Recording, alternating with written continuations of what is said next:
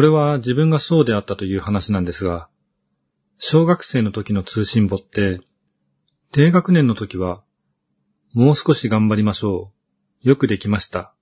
大変よくできましたのさん段階ですが、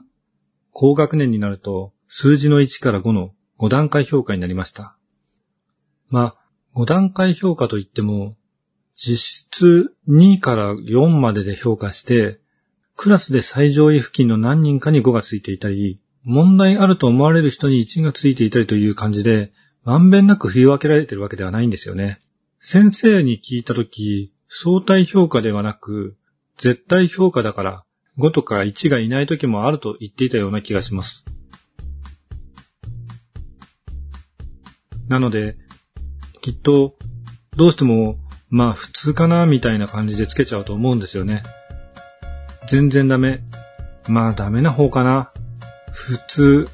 まあ普通よりはいいかな。すごい。というご段階評価で考えると、全然ダメとは言えないとか、すごいというほどでもないとなってしまいますしね。特に小学生の時は、テストの点数だけで評価するにはテスト自体が少ないですし、まあ、小テストを毎朝するっていう先生もいましたけど、テストばかりでは正当な評価ができないという風潮もあります。いや、でもよくよく考えたら、テスト以外で評価するってのもなんか変な感じがしますよね。何をどうやって評価しているのかよくわかりませんね。テストの点数とそれぞれの教科の評価はあっていいと思うんですけど、児童の評価はまた別のものだと思うんですよね。大人になってみて、人を雇う側の立場になってみると、仕事の仕方や成果だけでなく、態度もそうですけど、人間関係の構築の仕方や対応の仕方によって適材適所を見極める必要があることに気がつきます。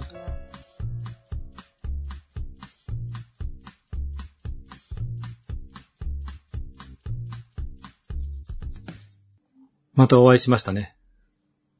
夕闇堂の根岸です。児童の評価の仕方っていろいろあるとは思うんですけど、あ、評価といっても能力があるとかないとかの話ではないですよ。そうではなくて、どういう性格や気質なのかとか、どういう傾向があるとか、そういう判断をして、能力を伸ばすのにどういった方法が適しているのかという部分を通信簿に記すというのが正しいのかなと思うんですよね。例えば小学生の時の国語がごでしたと言われても、小学生レベルの話でしょってなっちゃいますよね。少し早熟な子なら、他の子よりも要領よくこなしてしまうこともありますから、当てにならないんですよね。家庭環境によっては、知識量に差があったりして、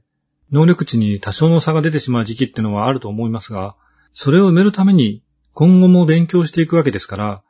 その時点の数値は、その後のための参考資料程度にしかならないんですよね。まあどうでもいい通信簿の話をしましたけど、小学生の時の通信簿って覚えてますか？自分は割と覚えています。若干肥満児だったので、体育はにで、絵が上手いとか言われていたので、図工はごでした。それ以外は全部さんです。小学ごねん生とろくねん生は同じ先生だったんですけど、そのにねんかん全部それでしたね。まあ先生が手を抜いてないことを祈るばかりですね。まあ先生からの評価はいいとして、自己評価で言うと、実は音楽が苦手なんですよね。好きとか嫌いとか多少はありますけど、正直何がどうなると音楽というものになるのかよくわからないんですよね。手を叩いたり足踏みをしたら音が出る程度はわかりますけどね。もちろん学校で習うリコーダーとか鍵盤ハーモニカとか別に普通に使いましたよ。なんというか今までイラストを描いたり漫画を描いたり戯曲や小説などの物語を創作するってことはやったりもしたんですけど、音楽だけはできないんですよ。友達に音楽をやってる人が結構いたんですけど、なぜか自分だけはちっともハマらなかったんですよね。高校時代のたまり場は軽音部の部室でしたけど、音楽ができないんですよね。そんな感じで憧れ的なものはありましたので、音楽をテーマにした作品が好きだったりします。音楽を扱っている人、基本的にオールリスペクトって感じですね。イースって音楽もすごく評価が高いんですけど、今回はその話ではなくてですね、ゼピック村に行く前に少ししおりエクスペリエンスという漫画の話をしたいんですよ。しおりエクスペリエンス地味な私と変なおじさんは、月刊ビッグガンガンで連載中の町田和也さん原作、長田裕子さん作画の漫画です。長田裕子さんは、バンチでラオウの漫画を描いてた人ですね。地味な英語教師、本田しおりは、実家で借金の返済に追われる生活をしています。その借金は、バンドマンの兄が騙されて作ったもので、その兄は借金を残して蒸発してしまっています。そんな状況なので、実家ではバンドの話は禁句なんですが、そんなしおりがにじゅうななさいの誕生日を迎えた日、突然ジミ・ヘンドリックスの亡霊に取り憑かれ、にじゅうななさいが終わる日までに音楽で伝説を残さなければ死ぬと言われます。理不尽な死の宣告から逃れるために、しおりは生徒たちと軽音部を立ち上げ、バンドを組んで伝説の達成のために音楽活動を始めるのでした。かなり出落ち感満載なあらすじなんですけど、いやこれかなり面白いのでおすすめです。今なら最新刊まで読むと、ついに伝説の足がかりとなるライブをしたんじゃないかなってところまで読めます。じゅうさんかんまで出てるのかな じゅうさんかけるろっぴゃくえんなので、はっせんえんくらいですね。安い。高等無形な始まりですが、結構厚いバンド漫画となっていますので、読み応えはあります。有名なバンド漫画といえば、確か講談社だったと思うんですけど、何でしたっけ？えっと、確かベ、ベなんとかって言いましたね。はい、そうですね。デスペラードですね。デスペラードは、週刊少年マガジンで連載されていた松本大二さんの漫画です。全よんかんでさんかんの途中からセカンドステージに入り、バンドが再構成されるんですけど、そこで出会うバンドのメンバー、赤い太陽との出会いのきっかけは、ジミ・ヘンドリックスのパープルヘイズで、しおりエクスペリエンスでも重要な曲となっています。ファーストステージのキーパーソン、クロスミチヤと親友立花幸宏との出会いのきっかけも、ジミヘンのアナログ版で、二人の距離を縮めるきっかけは、ニルバーナの新譜です。ニルバーナのカート・コバーンは、しおりエクスペリエンスに登場するもう一人のクロスオーバー。クロスオーバーっていうのは、クロスロードという儀式で呼び寄せる伝説のミュージシャンという設定なのかな。このクロスオーバーとジャックインすることで、そのミュージシャンを憑依させることができるチート技が使えるようになります。クロスオーバーとか伝説のミュージシャン、にじゅうななクラブの話もしたいんですけど、今回は時間を使ってバンドマンガあるあるを言いたいですね。バンドマンガあるある。大体主人公がギターを始めるところから始まる。バンドといえばギターですよね。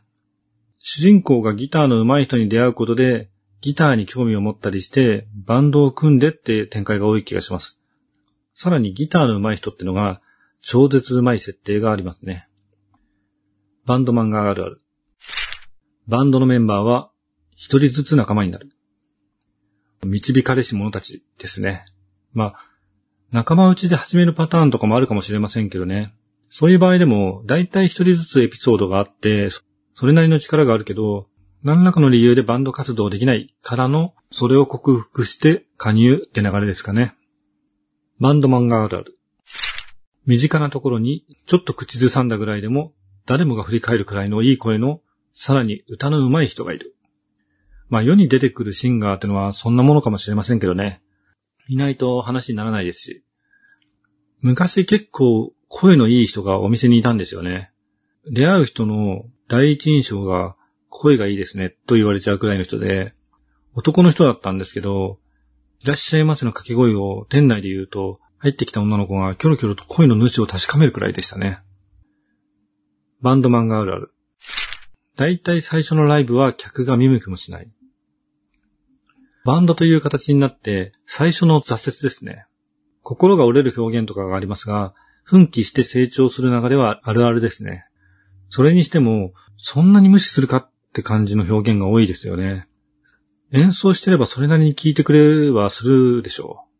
う。音楽漫画あるあるなんですけど、聞く側の反応が結構極端なんですよね。でも少し前のエピソードで盛り上がったりしてるのに、耳の肥えた人のところだと誰も反応しないとかやりすぎじゃないかなってのはありますよね。そもそも耳の肥えた人とそうでない人の違いって何なんだよって思いますよね。っていうか、耳の肥えてない人を盛り上げる人の方が原始的な芸術とも言える音楽では大切な気もしますけど、逆に関心のない人を振り向かせるってエピソードもありがちですが、よくわからない理由で急に盛り上がったりするのもあるあるです。まだありますよ。バンドマンがあるある。初期面が何らかの理由で外れるエピソードがある。本格的な活動についていけないとか、実力差や不甲斐なさで心を折って外れるとかよくあるパターンですね。これに加えて、最初にきっかけを作ってくれた超絶うまい人が外れるエピソードも結構ありますね。理由はいろいろあると思いますけど、もっと人気があったりうまい人のところに引き抜かれるってパターンは多いかなと思います。もともとうまいので、そんなところにいる人材じゃないよみたいな。でも結局主人公とやることを選ぶんですけどね。どのパターンも大体引き戻す説得の方法っていうのが、周りの人間がやきもきするくらい早めに来てあげて待つのみになるっていうのがありますね。そして音楽を続けることが戻ってくるきっかけとなるっていうのが多いですかね。